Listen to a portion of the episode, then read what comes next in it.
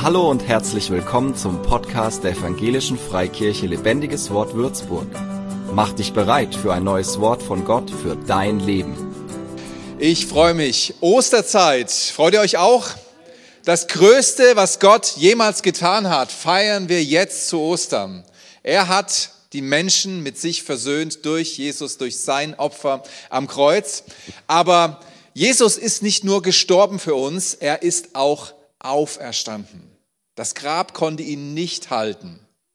Er blieb nicht in der Totenwelt.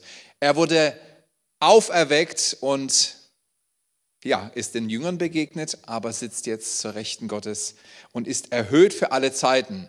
Und ich möchte heute euch genau damit reinnehmen, in diese Auferstehungskraft, die wir erfahren dürfen, auch wir als Kinder Gottes, die von Gott kommt, die in unserem Leben wirksam sein soll und die erlebbar ist in einer Beziehung, in einer lebendigen Beziehung mit Gott. Mein Thema heute, dein Lazarus soll leben. Wir leben also in der Osterzeit, Auferstehungskraft Gottes feiern wir. Aber wenn wir mal ehrlich sind, wir haben schon einige Sachen auch zu Grabe getragen. Kann das sein? Dass wir einige Sachen schon zu Grabe getragen haben? Vielleicht hast du ein Wort Gottes mal gehabt, für dich ganz persönlich in deinem Leben. Und du hast lange daran festgehalten, in deinem Herzen hast gesagt, ja Gott, es wird kommen. Aber über die Länge der Zeit hast du gemerkt, es wird mühsam, das aufrechtzuerhalten. Es wird mühsam, daran zu glauben, das festzuhalten. Und irgendwann hast du es begraben. Vielleicht hast du eine Vision gehabt, die dich wirklich am Laufen gehalten hat, wo du hinterher warst, wo du gesagt hast, ja Gott, dafür brenne ich, dafür lebe ich, das möchte ich in meinem Leben erreichen. Und du hast nicht den erwünschten Erfolg gehabt, es ist nicht so gelaufen, wie du es dir vorgestellt hast. Und mit der Zeit hast du gemerkt, hey, mir fehlt die Kraft, mir fehlt das Durchhaltevermögen und du hast die Sache beerdigt. Oder vielleicht sind es Beziehungen, Personen in deinem Leben, für die du geglaubt hast, an denen du festgehalten hast, wo du gesagt hast, ja Gott, ich möchte sehen, dass diese Beziehung wiederhergestellt wird. Ich möchte sehen, dass diese Person auf den richtigen Weg kommt, dass sie dich kennenlernt. Aber über die Länge der Zeit bist du müde geworden, hast es aufgegeben zu glauben und hast diese Sache beerdigt. Vielleicht sind es auch Veränderungen in deinem Leben, eine Sache, mit der du zu kämpfen hast, wo du lange gekämpft hast und gesagt hast, ja, ich möchte da Veränderung sehen, ich möchte da ein neues Leben sehen, ich möchte sehen, wie ich da im Sieg lebe, aber immer wieder bist du da reingetappt und du hast gesagt, okay, so bin ich vielleicht, ich gebe es auf zu kämpfen und hast diese Sache beerdigt. Aber vielleicht hast du auch deine Hingabe oder dein Feuer beerdigt, was irgendwann mal da war, aber dann hast du gemerkt, die Sorgen der Welt, der Alltag, all das hat so gedrückt, dass dieses Feuer kleiner und kleiner wurde, die Hingabe kleiner und kleiner wurde und letztendlich unter all diesen Dingen begraben wurde. Gott ist ein Gott, der Auferstehungskraft hat. Und er möchte dir diese Kraft heute schenken. Er möchte Auferstehungskraft in deinem Leben wirksam sein lassen. Das ist, was ich glaube, was Gott tun möchte bei uns, dass er wiederbelebt, was wir begraben haben. Obwohl es von ihm war, obwohl er es in unser Leben gepflanzt hat, ist es begraben worden, weil es nicht durchgehalten hat oder weil wir nicht durchgehalten haben, es zu tragen, es weiter zu schüren, weiter dran zu bleiben. Wir haben es begraben, aber er sagt, ich möchte zum Leben erwecken, was du zu Grabe getragen hast. Wir haben einen Gott, der neues Leben schenken kann und das wissen wir. Diese Geschichte, wer sie kennt, weiß ganz genau, um was sie geht. Und wir haben auch einen Gott, der nicht nur Auferstehungskraft hat für Jesus, um ihn wieder aus den Toten zu erwecken, oder für Lazarus, sondern auch für dich. Darum soll es heute gehen, dass seine Auferstehungskraft in deinem Leben wirksam ist. Wer kennt die Geschichte von Lazarus? Mal Hände hoch. Ich möchte alle Hände sehen. Lazarus, bestimmt schon mal gehört. Irgendwann, Lazarus, der Name ist nicht ganz unbekannt. Ich kenne kein Kind, was Lazarus heißt. Meine Kinder haben auch andere Namen bekommen. Aber es ist eine sehr, sehr bekannte Geschichte von einer Begebenheit, die vor Ostern stattfand. Eigentlich wollte ich meine Predigt ja darüber halten, ähm, Palmsonntag, Jesus ist eingezogen und was er dann zu den Jüngern gesagt hat.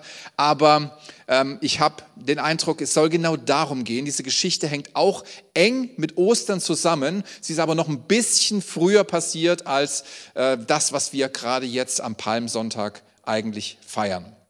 Ich habe euch mal die Geschichte mitgebracht, die steht in Johannes 11, könnt ihr in einem Ritt durchlesen, elftes Kapitel lesen, dann wisst ihr Bescheid über Lazarus. Und hier steht gleich im ersten Vers vom elften Kapitel im Johannesevangelium, wer Lazarus war und wie es ihm ging. Lazarus, ein Mann aus Bethanien, das ist eine Ortschaft, die liegt ganz nah bei Jerusalem, also da kannst du in in einer Viertelstunde hinlaufen. Aus der City Jerusalem kannst du in einer Viertelstunde nach Bethanien laufen oder fährst mit dem Bus in ein paar Minuten. Also das ist ganz leicht zu machen. Ganz nah bei Jerusalem, ein Vorort sozusagen. Ein Mann aus Bethanien, dem Ort, in dem Maria mit ihrer Schwester Martha wohnte, war erkrankt. Also Lazarus, der lebt in Bethanien, in dem Ort, wo Maria und seine Schwester, ihre Schwester Martha, also eigentlich waren die alle Geschwister, ja. Ich weiß nicht, warum die das so schreiben, aber äh, Lazarus war der Bruder von Maria und äh, Bruder von Martha und Martha und Maria waren Schwestern, also das war, äh, waren drei Geschwister. Und die wohnten eben in Bethanien und Lazarus war erkrankt. Er, ihm ging es nicht gut. Ich weiß nicht, was er hatte. Die Bibel schweigt sich aus.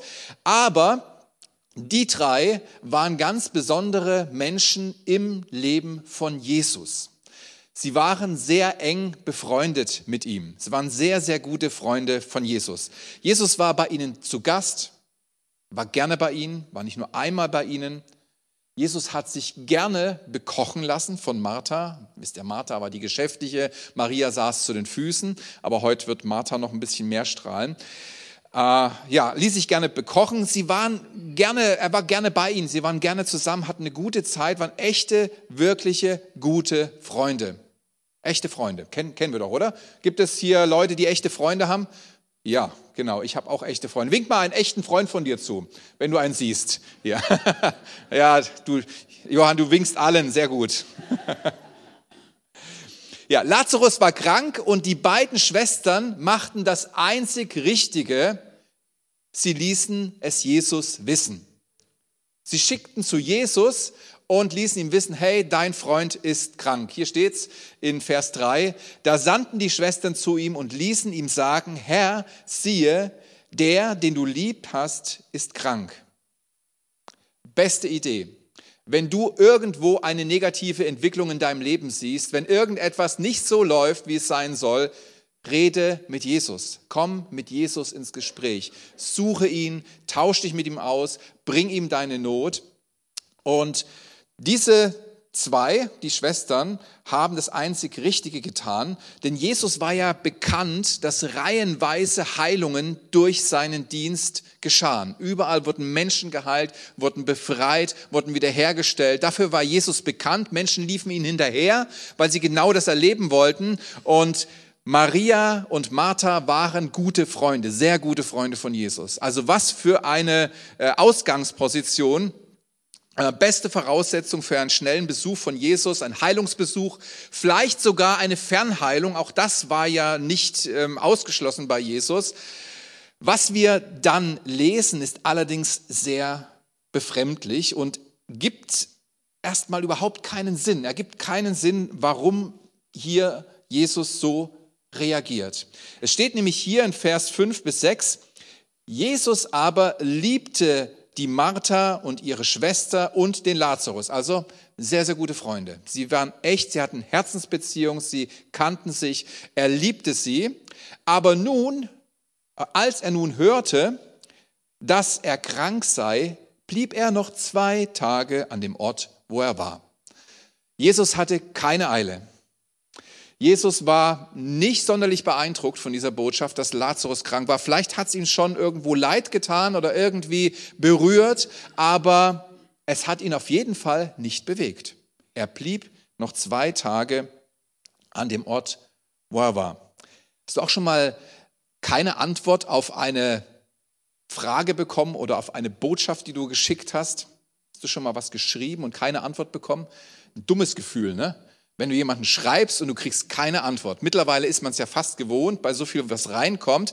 Aber besonders wenn Kommunikation deine Liebessprache ist, ähm, ist es nicht schön. Es ist einfach nicht schön anzufühlen, zu merken, okay, vielleicht auch jemand, den man lieb hat, den man äh, gerne schreibt, mit dem man eine herzlich, herzliche Beziehung hat. Man schreibt ihn vielleicht auch noch in einer Notsituation, wo man Hilfe braucht, wo man Fragen hat und, und Rat braucht und es kommt nichts zurück. Die Person reagiert gar nicht. Man fragt sich, was ist los? Nicht gelesen, aber doch, das sind zwei blaue Häkchen. Ist gelesen. Irgendwie ähm, hat's doch gesehen, was ist los? Ich schicke manchmal Sprachnachrichten, also am liebsten sowieso Sprachnachrichten, das geht am einfachsten. Aber da siehst du auf jeden Fall die zwei blauen Häkchen. Also kann sich keiner mehr rausreden und kriegst du keine Antwort. Kriegst du einfach keine Antwort. Jesus aber liebte die Martha und ihre Schwester und den Lazarus. Er blieb aber noch zwei Tage da. Besonders wenn man gut befreundet ist, wie die drei oder die vier, in einer Notsituation keine Reaktion zu bekommen, ist nicht schön. Ist einfach nicht schön. Jetzt wird es persönlich. Hast du schon mal Jesus in einer Notsituation um Hilfe gebeten und hast keine Antwort bekommen? Brauchst dich nicht melden. Brauchst dich nicht melden. Aber kennen wir das? Dass wir uns auch mal an Jesus gewandt hatten und wir denken, oh, irgendwie scheint da keine Reaktion zu sein. Irgendwie scheint er sich nicht darum zu kümmern. Irgendwie greift er nicht ein. Wenn wir ehrlich sind, haben wir wahrscheinlich alle schon mal diesen Moment erlebt, wo wir gedacht haben, Mensch, hört Jesus überhaupt meine Gebete? Jesus, wo bist du? Siehst du meine Situation? Oder wir hören Zeugnisse von anderen, wie toll Jesus ihnen geholfen hat, wie Jesus sie finanziell versorgt hat und wir haben ein dickes Minus auf dem Konto. Oder da ist jemand von Krebs geheilt worden und mein Vater ist an Krebs gestorben mit 55, wo ich auch für ihn gebetet habe. Wir wissen ja, wie die Geschichte mit Lazarus weitergeht. Die allermeisten von uns kennen die Geschichte, aber ich bleibe hier extra mal kurz stehen weil auch wir immer wieder an dem Punkt sind, dass wir nicht wissen, wie die Geschichte weitergeht. Wir können nicht einfach die nächsten Verse lesen oder wissen das schon, weil wir es schon mal gelesen haben, sagen, ah ja, das geht ja alles gut aus, sondern wir befinden uns oft in dieser Situation, wo wir dastehen, wie die zwei Schwestern mit ihrem Bruder und sagen, hey, wir schicken Jesus, wir haben den besten Kontakt zu ihm, er ist bei uns ein- und ausgegangen, er ist unser, einer der besten Freunde in unserem Leben, er wird bekocht von uns, ihm mangelt an nichts, wenn er hier ist, wir senden zu ihm, dass er kommt und Lazarus heilt, kein Thema und es kommt nichts. Und an dieser Situation oder in dieser Situation stehen auch wir öfters oder immer wieder in unserem Leben. Deswegen, man liest schnell an diesen Punkten vorbei. Aber diese Punkte sind so einschneidend in unserem Leben und waren es auch vermutlich bei den drei Geschwistern. Du stehst mit deinem Problem da und hast keine Ahnung, wie es weitergehen soll. Wie geht man damit um? Was macht man in einer solchen Situation?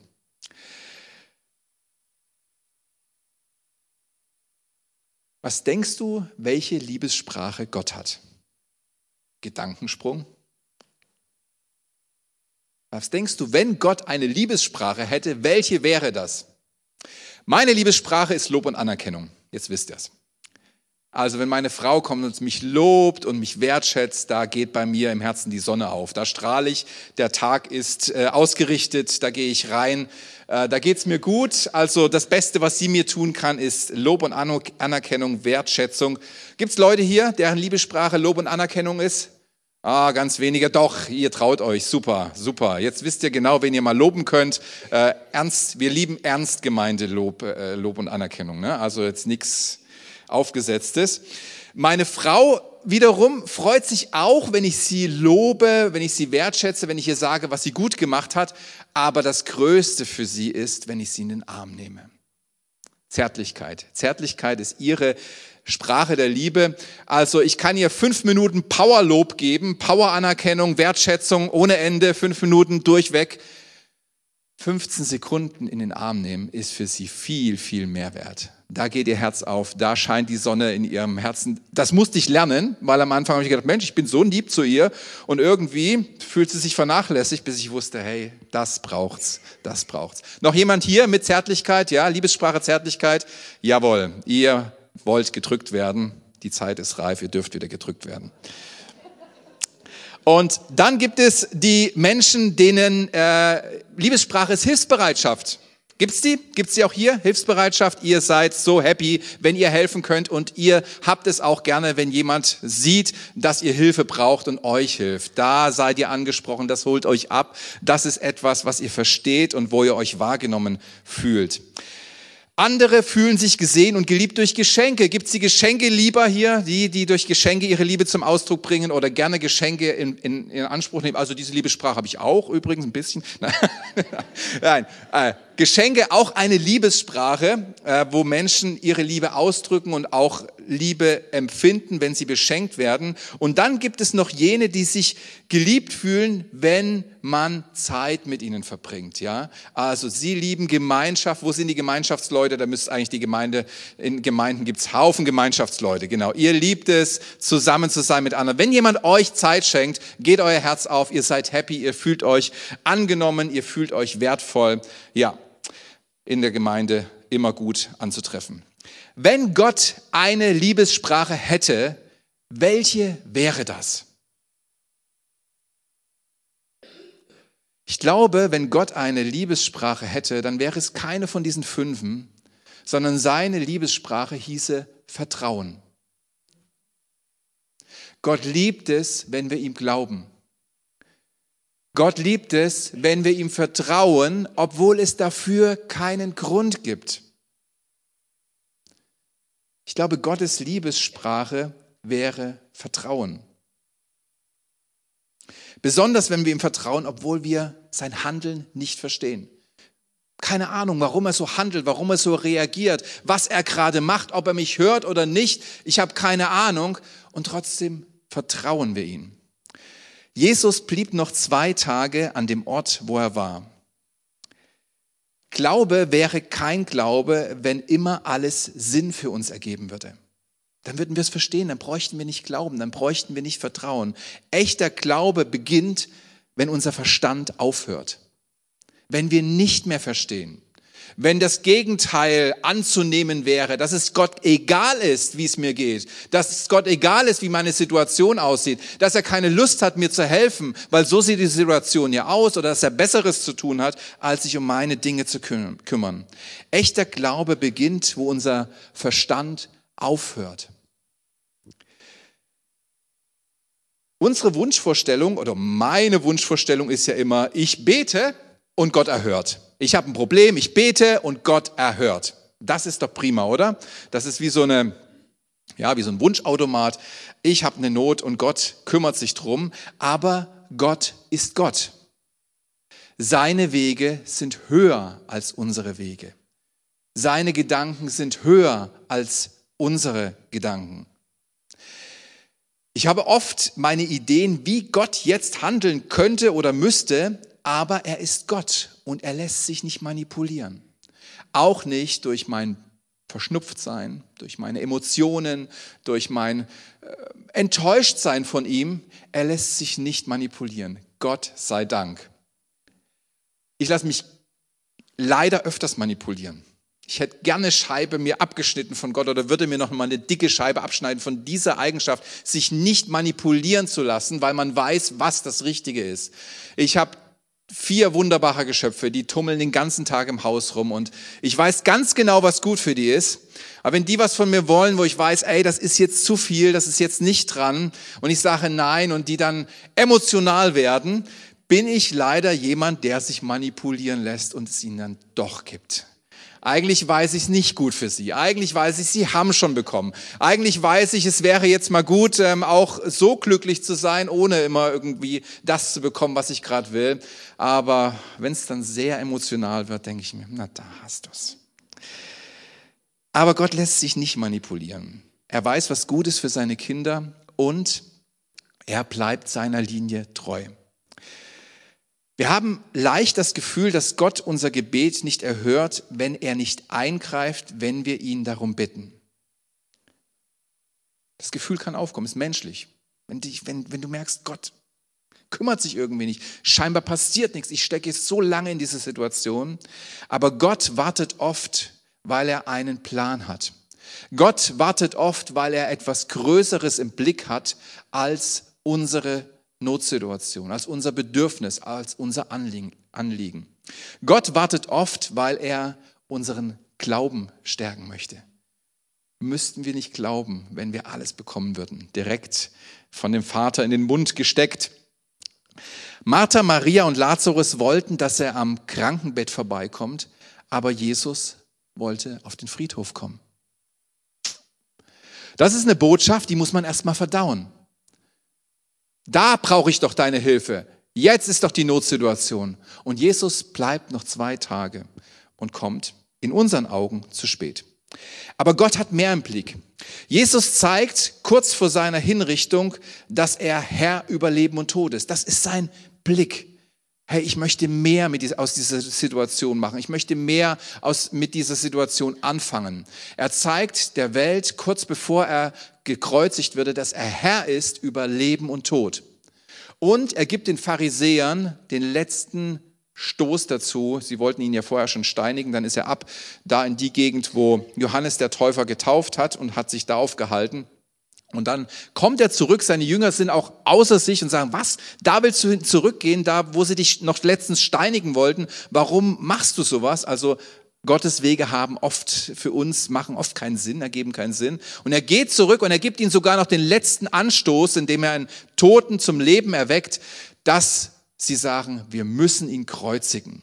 Das war der Anstoß für sie, der Auslöser, dass sie ihn kreuzigen wollten, dass sie alles dran gesetzt haben, ihn zu kreuzigen.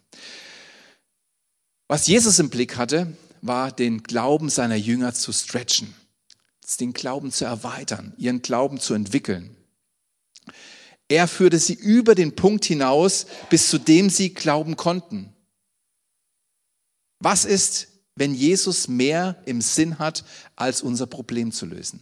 Was ist, wenn es ein größeres Ziel gibt über all dem, was wir erleben, in dem wir stehen, wo wir herausgefordert sind, wo wir vielleicht auch am Boden sind und Jesus gebraucht es zu einem größeren Sinn oder für einen größeren Zweck? Was ist, wenn er uns größeren Glauben schenken will, indem er uns noch in der Situation lässt, indem er noch nicht eingreift? Was ist, wenn er, wenn, Gott, wenn er Gott durch diese Situation verherrlichen möchte, den Vater im Himmel? Wenn er diese Dinge gebrauchen möchte, um anderen zu zeigen, dass Gott Gott ist? Was ist, wenn er anderen durch das Mut machen will, was wir erleben? Oder uns selber zum Mutmacher werden lassen möchte, der nach dieser Erfahrung hingehen kann zu anderen und sagen, hey, ich bin da durchgegangen, aber ich habe Gottes Hilfe erfahren und ich möchte dir helfen, auch da durchzugehen. Was ist, wenn Jesus Größeres im Sinn hat? Gott lässt uns manchmal in unseren Umständen, weil er Größeres im Sinn hat. Er hat einen größeren Plan. Seine Wege sind nicht unsere Wege. Seine Gedanken sind nicht unsere Gedanken.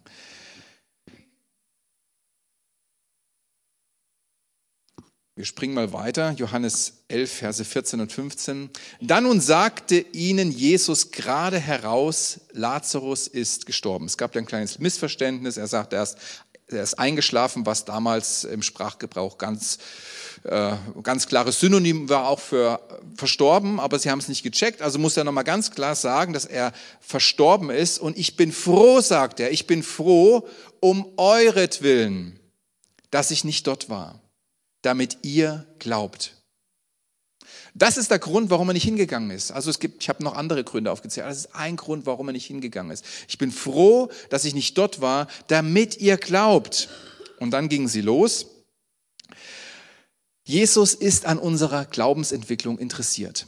Er hat viel mehr im Blick, als wir sehen können. Er überschaut die Situation, er kennt auch schon den Ausgang, so wie wir schnell über diese Bibelstelle hinweglesen können, wo Maria und Martha äh, um Lazarus sich sorgten und zu Jesus sandten und er nicht zurück äh, antwortete und auch nicht kam. Äh, und wir da schnell drüber lesen und schon wissen, was geschehen wird, so kennt er unsere Situation und kann schon weiterschauen. Er kennt schon den Ausgang, er weiß schon, was sich weiterentwickeln wird, er bleibt entspannt. Die Jünger hatten Glauben bis zum Tod. Dass Jesus Kranke heil macht, das haben sie erfahren, das wussten sie, das war ihnen klar, das haben sie jeden Tag fast gesehen. Sie glaubten, dass Jesus heilen kann, aber sie hatten keinen Glauben über den Tod hinaus. Aber Jesus geht sogar noch weiter.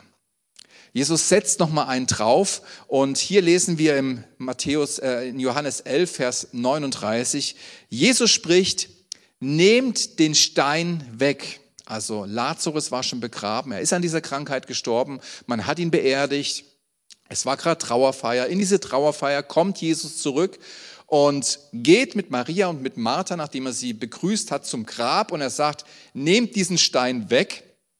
Die Schwester des Verstorbenen, Martha, spricht aber zu ihm, Herr, er riecht schon, denn er ist vier Tage hier. Also nicht nur tot, sondern die Leiche ist schon am Verwesen. Es war schon unvorstellbar, dass Jesus ihn wieder von den Toten zurückholt, aber dass er einen verwesenen Körper wieder zum Leben erweckt, war absolut unvorstellbar. War unvorstellbar. Etwas, was schon am Zerfallen war. Jesus geht nicht nur über unsere Glaubensgrenzen hinaus, er geht manchmal noch weiter. Er, er wartet noch länger. Er hält noch länger aus, bis er eingreift, um unseren Glauben zu stretchen, um uns weiterzuführen. Wenn Gott eine Liebessprache hätte, ich glaube, es wäre Vertrauen. Ich glaube, es wäre ähm, Glaube. Als Jesus endlich eintraf, kam Martha ihm entgegen und wir gehen mal ein Stückchen zurück, Verse 21 bis 22. Da sprach Martha zu Jesus, Herr, wenn du hier gewesen wärst, das ist diese, diese, äh, ja, diese Verständnislosigkeit, wieso bist du denn nicht gekommen? Wieso warst du denn nicht da in dem Moment, wo wir dich gebraucht hätten? Und auch die Glaubensbegrenzung, die man in dieser Aussage sieht. Wenn du hier gewesen wärst, wärst, hier gewesen wärst, so wäre mein Bruder nicht gestorben. Aber auch jetzt, aber auch jetzt weiß ich, dass was du von Gott bitten magst, Gott dir geben wird. Und wenn wir noch ein paar Verse weiter schauen, Jesus unterhält sich dann mit ihr, da sagt sie, ja Herr, antwortete ihm Martha, ich glaube, dass du der Christus bist, der Sohn Gottes, auf den wir so lange gewartet haben. Jesus lädt uns ein, ihm zu glauben. Aber nicht zuerst an das, was er kann, sondern an den, der er ist. Jesus ist der Sohn Gottes, er ist der Erlöser, er ist der Retter und er meint es gut mit dir. Auch wenn du in deiner Situation noch verhasst, wenn du in, deinem, in, deiner, ja, in deiner Resignation bist, wenn du in deinem Verlustempfinden bist, wenn du diese Sache, die, die in deinem Herzen mal gebrannt hat, schon noch begraben hast und nicht weißt, wann diese Situation, in der du steckst, einen Ausweg findet, möchte er sich, er möchte er uns zu sich rufen und sagen, hey, du darfst mir glauben, dass ich es gut mit dir meine. Du darfst mir glauben, dass ich einen guten Ausgang schaffe für deine Situation. Er lädt uns zu ihm ein, er lädt, er lädt uns zu sich ein, ihn zu glauben, zu glauben, dass er gut ist und es gut machen wird. Und das ist, was ich glaube, was Gott uns heute zuspricht. Dein Lazarus soll leben. Vielleicht verstehst du nicht, warum du in diese Situation steckst, in der du gerade steckst. Hast keine Ahnung, warum das so gekommen ist.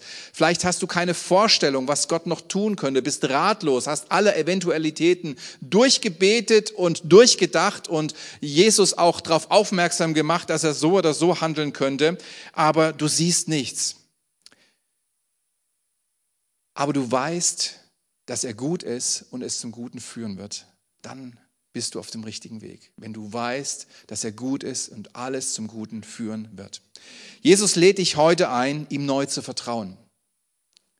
Jesus lädt dich ein, ihm neu zu vertrauen über deinem Lazarus, den du beerdigt hast. Er, der immer dasselbe ist, in Ewigkeit. Er, kann das Unmögliche machen. Wir müssen uns das nicht vorstellen können, wir müssen uns das nicht ausmalen können, wie ein verwesender Körper wieder Gestalt annimmt. Wir müssen ihm nur vertrauen. Und dazu lädt er uns ein, dass wir ihm neu vertrauen, dass er das Unmögliche möglich machen kann. Er lädt uns nur ein, ihm zu vertrauen. Auch wenn dein Glaube nicht ausreicht, sich das vorstellen zu können, wie er es machen soll. Ihm reicht es, wenn du ihm vertraust. Und dieses Vertrauen ist der Schlüssel in deiner Situation.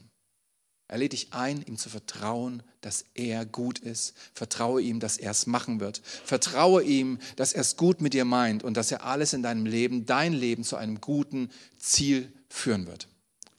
Lass uns mal zusammen aufstehen. Ich möchte für euch beten und ich glaube auch, dass ihr was von Gott empfangen werdet in dieser Situation, dass er euch beschenken möchte, gerade in eurer Lazarus-Situation, in eurem Lazarus-Moment. Vielleicht ist es ein Reden Gottes über dein Leben, das du so lange in deinem Herzen getragen hast, bis du es endlich begraben hast. Bis du gesagt hast, ich sehe da keinen Weg mehr. Ich glaube nicht, dass es noch passieren wird. Entweder habe ich mich verhört oder ich habe es verspielt oder was auch immer. Gott lädt dich ein, ihm zu vertrauen. Vielleicht ist eine Person oder eine Beziehung, äh, für die du so lange geglaubt hast, ähm, da und du bist irgendwann zum Schluss gekommen, ah, das wird nichts mehr, das hat keinen Erfolg. Ich sehe da keine, kein Vorankommen. Vielleicht hast du immer wieder an derselben Front gekämpft und schließlich aufgegeben und dir, dir gesagt, ich werde das sowieso nicht ändern. Ich, ich bleib der, der ich bin. Es gibt keine Möglichkeit, da rauszukommen. Es gibt keine Veränderungen in meinem Leben. Ich stecke da fest und ich gebe es auf zu kämpfen. Oder vielleicht hast du sogar dein Glaubensleben begraben. Hast gesagt, hey, ich war mal feurig unterwegs, ich habe mal geglaubt, ich hatte mal Leidenschaft aber irgendwie habe ich so viel Wüste erlebt, dass ich ausgetrocknet bin und verdorrt bin und ich sehe kein Wasser, was mich wieder lebendig machen könnte. Gott lädt dich heute nicht ein, das Unmögliche zu glauben. Gott lädt dich heute ein, ihm deinen Schmerz zu bringen, deinen Lazarus zu bringen, das, was du begraben hast, und ihm neu zu vertrauen, dass er gut ist.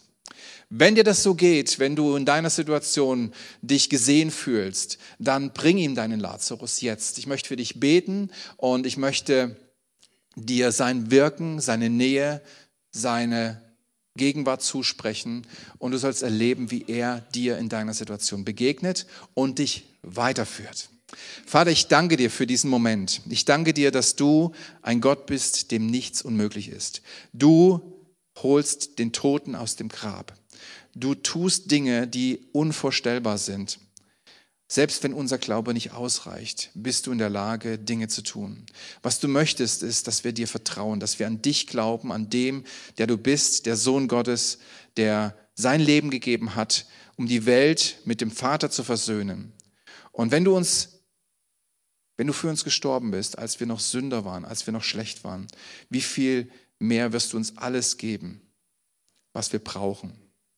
Und so bete ich, Herr, dass jeder, der jetzt heute hier steht mit seinem Lazarus und ihn vor dich hält und sagt, hier ist mein Lazarus, hier ist mein Schmerz, dass du ihm begegnest, dass du ihr begegnest, dass du deine, ja, deine heilende und wohltuende Hand ausstreckst und dass du sie in den Arm nimmst und dass du ihnen neu Trost zusprichst und eine Lösung schenkst in ihrem Leben. Danke, Herr, für deine Wahrheit, dass du der lebendige Gott bist, dass du gut bist und dass du es gut meinst. Und das spreche ich euch zu. Jesus meint es gut mit euch. Er hat einen guten Plan für euch. Er liebt euch und er will euch auch das wieder schenken, was ihr eigentlich schon begraben habt. Amen. Amen. Nimm das mit nach Hause. Halt an ihm fest. Nicht, dass er das oder das macht. Halt an ihm fest. Er wird es gut machen in deinem Leben. Amen. Für mehr Infos besuche uns auf Facebook unter lebendigeswort.de oder einfach persönlich im Sonntagsgottesdienst.